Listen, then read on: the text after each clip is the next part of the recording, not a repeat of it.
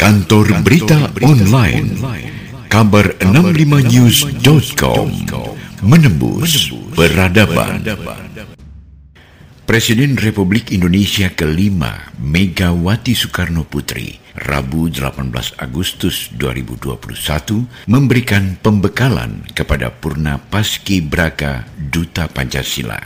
Berikut Mari kita simak bersama pembekalan dari Megawati Soekarno Putri yang juga adalah Ketua Dewan Pengarah Badan Pembinaan Ideologi Pancasila atau BPIP. Saya merasa terhormat karena diundang oleh Presiden Republik Indonesia Bapak Insinyur Joko Widodo untuk hadir di acara BPIP yang akan mengukuhkan yang disebut sekarang Purna Bas Paski Beraka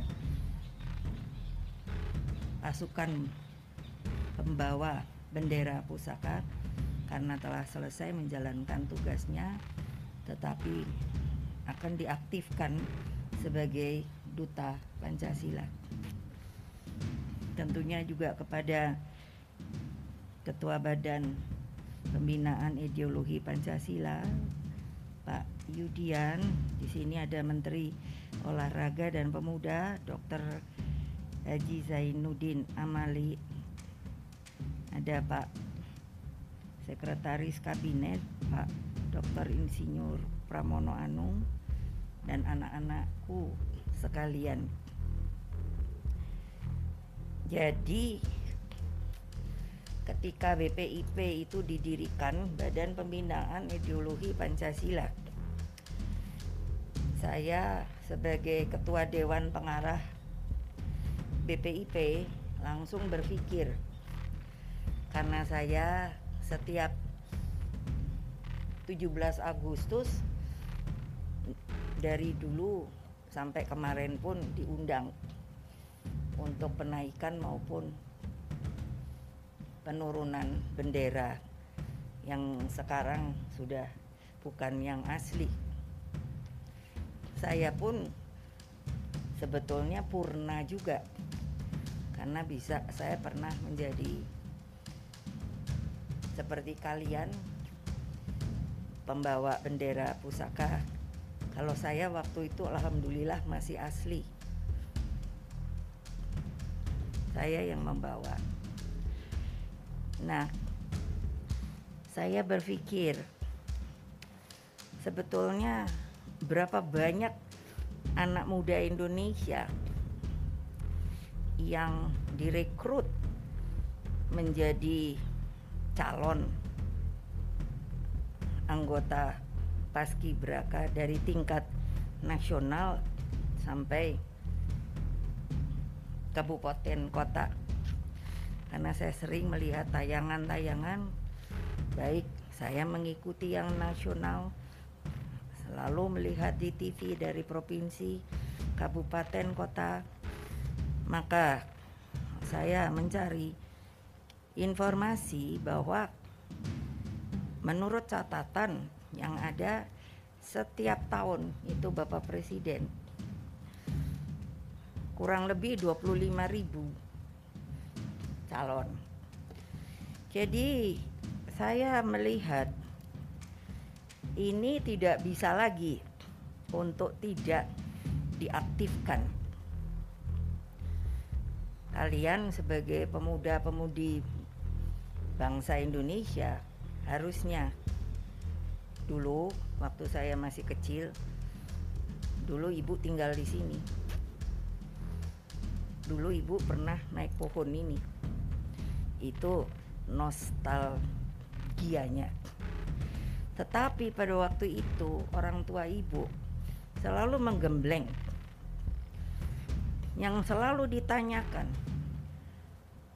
kamu itu sudah tahu belum warga apa? Saya sudah pintar.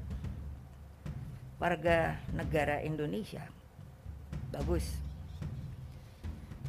Supaya tahu ayah saya presiden pertama Republik Indonesia ini Bung Karno.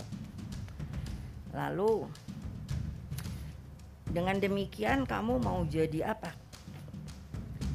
Saya mau jadi orang yang pintar untuk membantu mendirikan republik ini. Ayah saya tersenyum. Nah, bayangkan saya tidak tahu sebelum ada BPIP. Setelah kalian seperti sekarang, Purna telah melakukan tugas mengerek bendera kemarin 17 Agustus. Apakah setelah itu kocar kacir? Nah ternyata saya tanya kiri kanan. Akhirnya saya diberi keterangan saya tidak tahu dari kapan ada namanya PPI Purna Paski Braka yang sudah purna. Jadi saya mencoba menghubungi mereka, menanyakan apa saja yang kalian lakukan setelah lagi tidak membawa bendera merah putih kita. Jadi saya mendengar maka saya menjadi prihatin karena bagi saya alangkah sayangnya Padahal kalau dipikir kalian akan menjadi kader-kader bangsa utama. Yang tahu benar apa arti Pancasila? Yang harus menjadi tameng daripada Pancasila itu tidak hanya digembar-gemborkan tapi dilakukan dilaksanakan. Itulah mengapa kami dari BPIP membangun untuk Purna Paskibraka ini menjadi duta Pancasila saya berkata kepada Pak Ketua jangan sembarangan loh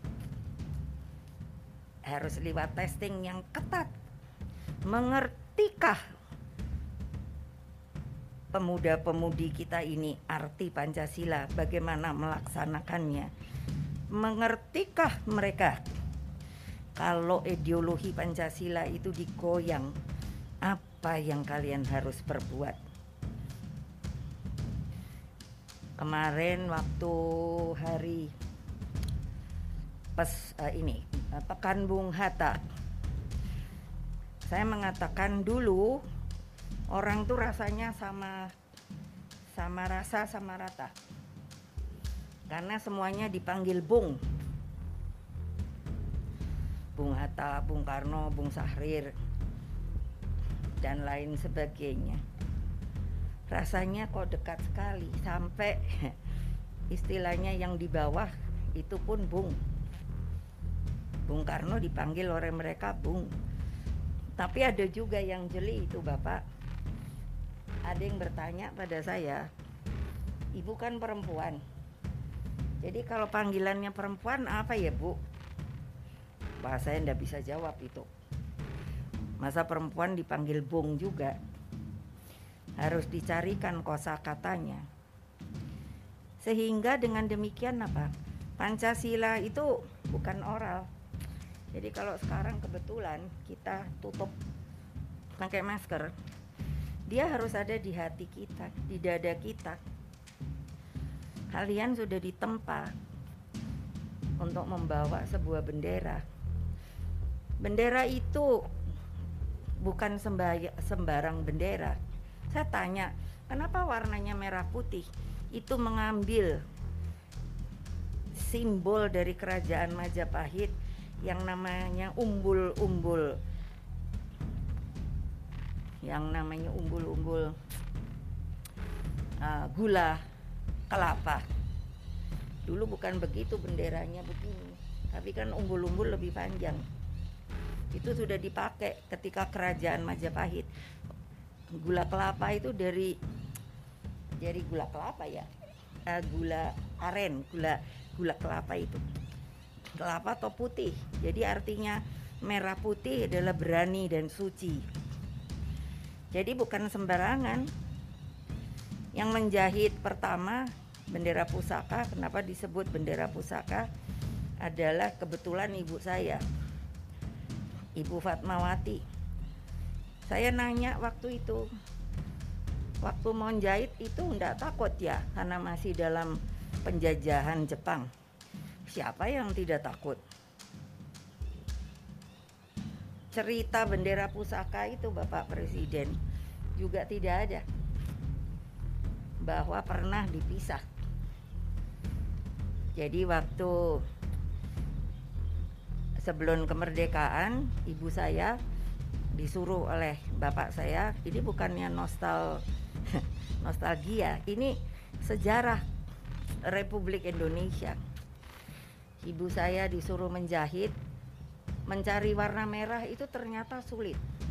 Ibu saya bilang kebetulan ada juga orang Jepang pengusaha saya masih ingat namanya Bapak Shimizu dia itu apa simpatisan Indonesia. Jadi dialah yang mencarikan warna merah. Jadi dijahit oleh ibu saya. Itulah yang pertama dikibarkan di di gedung Pegangsaan Timur yang sekarang disebut Gedung Proklamasi. Saya sering bertanya kepada anak muda, karena jangan kesan merdeka itu hanya ya sudahlah sudah merdeka ya merdeka. Tidak perlu lagi kita perjuangkan. Kebayang tidak waktu itu ya? Untung Jepang sudah mulai resah. Mereka sudah melihat akan kalah dengan sekutu. Jadi dan itu sudah diperhitungkan oleh Bung Karno ketika ditanya oleh dengan teman-temannya, kapankah Bung Indonesia itu akan bisa merdeka? Beliau bilang, kalau terjadi perang Pasifik, di situlah mata rantai penjajahan itu akan kita putuskan. Itu luar biasa loh adik-adik. Cerita ini coba bayangkan kalian yang sudah bisa berdiri begini Coba kalau masih ada Belanda, Jepang apa bisa di sini? Never. Tidak akan. Berapa banyak pejuang kita yang sudah mengorbankan dirinya. Saya selalu mengatakan, apa arti kemerdekaan itu? Kalian pergilah ke Taman Pahlawan. Kalau itu diberikan, tidak akan mungkin ada Taman Makam Pahlawan. Ya enak-enak saja dikasih sampai presiden malam-malam harus upacara uh,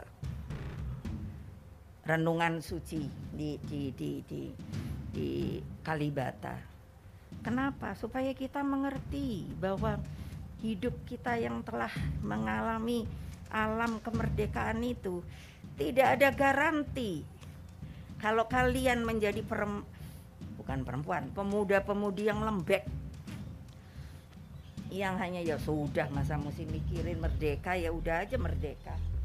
Tidak bisa kalau satu ketika negara memanggil apa jawabanmu? Beranikah kamu seperti sukarelawan zaman dulu? Dulu saya sampai masih dengar karena sering mereka pejuang masih datang ke sini. Kalau bertemu sama Bung Karno saya ketawa. Kenapa? bilangnya gitu pung merdeka atau mati? Lah saya kan sebagai anak-anak mungkin SD begitu. Saya pikir kok merdeka atau mati ya? Karena itu semangat. Semangat yang tidak luntur. Bisakah kalian mengucapkan itu kalau negara tuh memanggil? Dalam bahaya. Kamu sebagai orang pasti akan disebut adalah kader-kader Pancasilais. Ya kalau ndak mau mundur, gampang. Saya bilang sama Pak Kepala, siapa yang ndak mau karena mungkin ya ini kan hanya sebuah pekerjaan. Ini adalah kaderisasi politik. Kalau ndak mau ya ndak apa-apa, monggo. Tapi mundur, tidak ikut duta Pancasila. Siapa mau daftar karena akan digembleng. Gemblengannya itu syaratnya adalah turun ke bawah, ketemu sama rakyat, tanya penderitaannya. Saya juga dulu suruh siap-siap, hormat gitu, siap. Dan suruh manggil dan dulu opo atau dan ini oh rupanya komandan ya karena saya juga pernah seperti kalian ini nah sanggupnya tapi jangan setengah hati. Mikir kalau ndak sanggup sorry. Saya ndak siap mundur. Monggo. Jangan jadi duta Pancasila. Ini bukan kerja gampang. Saya sudah bicara sama Pak Jokowi. Ini kebetulan ada Menpora. Tidak bisa nasib bangsa ini. Hanya dibiarkan keleleran, tidak ada tidak ada perencanaan masa depan. Termasuk pemuda-pemudinya. Mereka itu adalah benteng negara. Nggak pakai lagi mikir. Ketika Bung Karno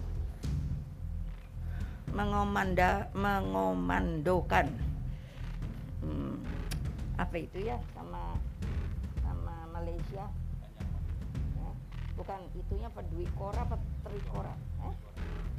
Dwi Kora saya anak presiden loh kalau saya menolak boleh loh dan saya tidak pernah ngomong sama bapak saya loh saya masuk sukarelawan loh baris berbaris disuruh senjata itu di lapangan banteng teman-teman sekolah saya daftar. Kenapa sih? Itu kecintaan kita pada negara. Kalian harus menjadi duta Pancasila, menjadi orang politik. Politik beneran. Bukan politikus. Orang yang hanya mau mejeng saya bilang. Tapi benar-benar bela negara.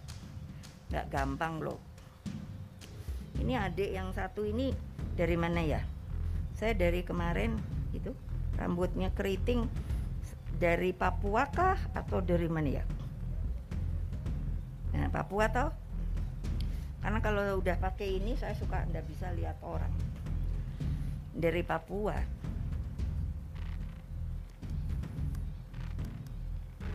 Saya sudah pernah ke Papua ke mana-mana. Saya sudah pernah lihat Indonesia. Saya sampai bilang pada presiden bapak kita taruhan yuk. Bapak udah pernah belum ke Dobo.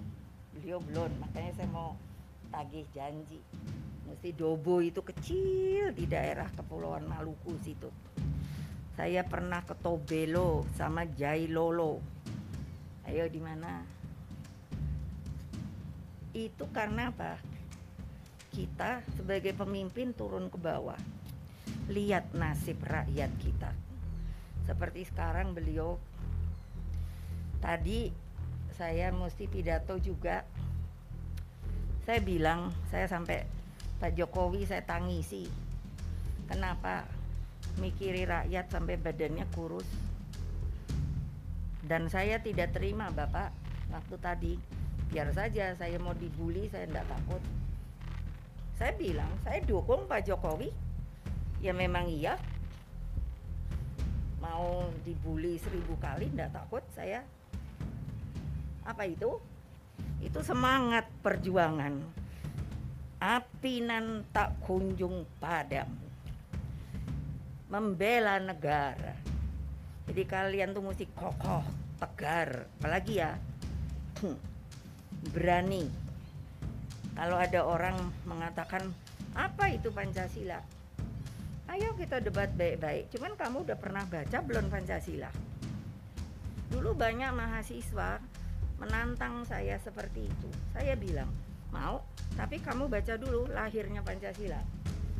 Kalau sudah, boleh debat kita. Saya tidak mau debat pokrol bambu. Nah, adik-adik, mau nggak jadi duta Pancasila? Kalau ndak, segera segera ketemu Pak Yudian Pak nggak sanggup deh Pak kayaknya kok berat banget nggak mungkin ada yang mengatakan kalau kita merubah ideologi kita dengan ideologi lain saya bilang pasti negara kita ambruk.